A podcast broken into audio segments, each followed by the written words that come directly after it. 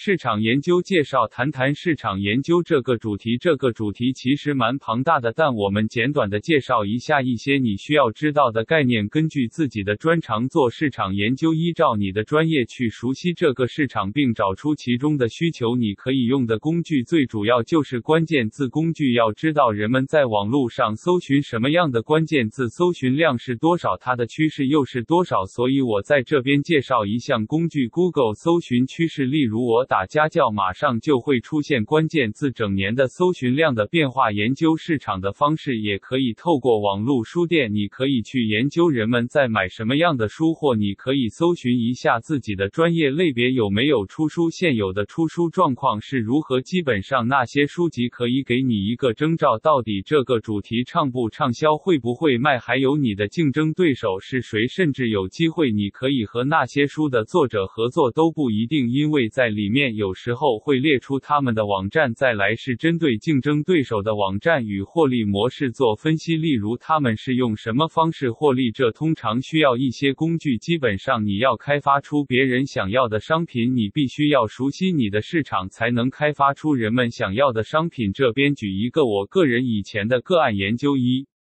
我是数学家教老师二，根据我的研究，全台至少有五十万人想要从事家教三，但是家教市场获利模式都是透过中介，也就是你透过家教中介中心或家教网要付一笔中介费，通常是一零零零元到一五零零元四。根据个人的研究，我认为家教未来市场是在于训练，也就是训练人们怎么样成为一个好的家教老师五。我发现市面上有这样子的书籍，而且非常畅销，因此我。我根据自己这十一年的经验，写了《家教达人赚钱圣经》的电子书，也是要抢攻家教训练的市场需求。六，当然我选择了一些网络行销策略。后面几个步骤，我未来再介绍。另一件事情是我为什么要选择用电子书的模式，而不是跟实体的出版社合作。原因之一是因为电子书基本上没有成本，你可以在这个案例中发现我是怎么去实践这几个步骤。但是真正困难的是你要了解所要。加入的市场才有办法得到一个属于自己的专属商品，而且具有竞争力。